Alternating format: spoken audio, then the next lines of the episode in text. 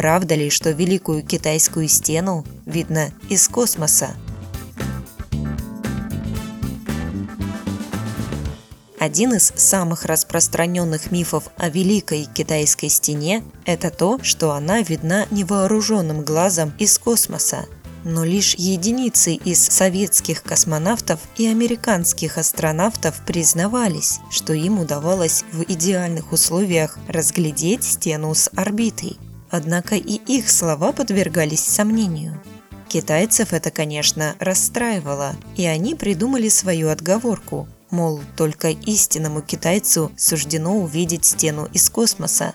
Но они ошибались. Китайские космонавты тоже не смогли разглядеть Великую стену с орбитой.